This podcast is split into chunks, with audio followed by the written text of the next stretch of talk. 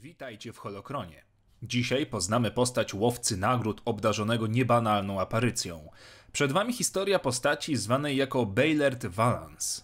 Odcinek dotyczy w całości kanonu, a o wersji tego bohatera z legend wspominam na końcu odcinka. Zapraszam. Baylert urodził się w rodzinie z tradycjami górniczymi, co jednak nie przyniosło mu za wiele radości. Od najmłodszych lat musiał ciężko pracować na swojej ojczystej planecie Horinie, która od setek lat prowadziła niewolniczą praktykę, do momentu jak kuratele przejęło Imperium Galaktyczne. Dla młodego chłopaka Imperium było wybawieniem, widział więc w nim same zalety i cnoty. Dołączył więc do armii, rozstając się wcześniej ze swoją ukochaną Jurallą Wegą, która podarowała mu na odchodne czerwony klejnot, by o niej pamiętał. Baylert dołączył do Akademii Imperialnej na Karidzie. Utracił swoje imię, by zyskać numer porządkowy, od teraz nazywał się 404-913. Akademia wyciągnęła z niego wszystkie najgorsze cechy. Stał się człowiekiem, który zawsze starał się podporządkować sobie innych. Koleżanka z grupy, niejaka Kanina Niko, wyjątkowo gardziła Baylertem. Niewiele osób zresztą za nim przepadało. Również inny kolega z ekipy, niejaki Han Solo, nie przepadał za naszym bohaterem. Miał z nim zresztą liczne sprzeczki i zatargi. Więcej o jego losach w Akademii i potyczkach z młodym Solo dowiecie się z serii komiksów Han Solo Imperial Cadet. Valance poszedł w końcu na front jako szturmowiec. Walczył w rejonach środkowego obrzeża galaktyki. Podczas jednej z akcji Baylert oraz trzech innych towarzyszy broni zostało przypartych do muru. Byli pewni śmierci. Valance jednak uważał, że było warto poświęcić się dla Imperium, które ocaliło jego jego rodzinę od niewolnictwa. Ku niewątpliwie wielkiemu zaskoczeniu zostali ocaleni. Mroczny Lord Sithów, Lord Vader, przybył na miejsce i pokroił wrogów na kawałki. Valance stał się jeszcze gorliwszym wyznawcą polityki imperialnej i służby dla niej. Kolejny przydział dostał na Mimban. Nasz bohater został więc bagiennym szturmowcem. Ponownie znalazł się w sytuacji zagrożenia życia. Jego towarzysze broni stwierdzili, że Imperium o nich zapomniało, Valance jednak fanatycznie prowadził misję dalej. W wyniku wymiany ognia i potężnej eksplozji, Baylert został dotkliwie poparzony i poraniony. Jego dalsza służba miała się wkrótce zakończyć. Będąc w randze kapitana, Valance otrzymał pomoc w medycznym centrum. Imperium naprawiło jego ciało z godną sobie stylistyką, otrzymał cybernetyczne oko, a właściwie pół twarzy oraz nogi i ręce. Valance chciał wrócić na front, jednak jego przełożony, Yurip Nakan, stwierdził, że to samobójstwo i zwolnił go ze służby. Valance jako jeden z niewielu ludzi służących w Imperium nie tylko przeżył, ale też mógł wrócić do domu. Tak też uczynił. Po przybyciu na Horin na pokładzie wahadłowca klasy Zeta ze smutkiem i goryczą odkrył, że jego dom został zrównany z ziemią. Koło ruin zaś widniał cmentarz, na którym pochowano większość górników, łącznie z jego ojcem. Spotkał się ze swoją dawną miłością, Wegą. Ta wyznała, że Imperium zabrało im wszystko, po czym porzuciło na pastwę rozbójników i piratów. Baylert nie mógł się nawet na nich zemścić, gdyż ci dawno już opuścili planetę. Profesja łowcy nagród, zważywszy na doświadczenie i przeszłość Baylerta, wydawała się być słusznym wyborem.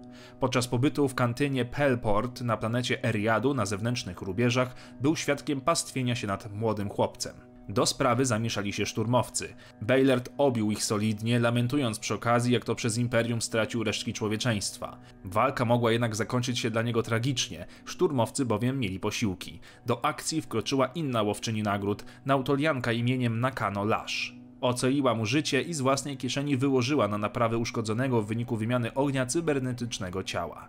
Od tego momentu stała się mentorką Valansa, który dopiero uczył się tego zawodu. Wraz z nową towarzyszką poznał m.in. Boska czy Boba Fetta. Z tym ostatnim zresztą odbył wspólną misję na Koreli. Pał także niechęcią do niejakiego Denjara. Więcej o tym dowiecie się z serii komiksów Bounty Hunters. Valansowi zaproponowano również udział w dość odważnym zleceniu. Celem był sam Darth Vader. Jak się skończyła ta przygoda, dowiecie się z serii komiksów Target Vader. Warto jednak powiedzieć co nieco o tych wydarzeniach w skrócie. Nasz łowca nagród chciał porazić i unieszkodliwić Vadera ładunkiem elektrycznym. Zadanie było karkołomne i oczywiście nie odniosło pożądanego skutku. Baylert poległ, zdradzony przy okazji przez Denjara. Został pojmany i przetransportowany na pokład gwiezdnego niszczyciela Vadera, gdzie poddawano go torturom. Niedługo później znalazł się na swoim ojczystym świecie wraz z Vaderem, któremu ponownie wylewał żale na temat zawodu, jakiego doznał ze strony Imperium. Jak się można było domyśleć, na Vaderze opowieść nie zrobiła żadnego wrażenia, odpuścił jednak łowcy nagród i ponownie chciał wciągnąć go w imperialne szeregi. Baylert jednak odmówił kolejnych latach nasz bohater podejmował różne zlecenia, m.in. od starego znajomego z Akademii, Hanna Solo, który teraz kolaborował z rebeliantami. Wszystkie te misje poznacie z komiksów Bounty Hunters.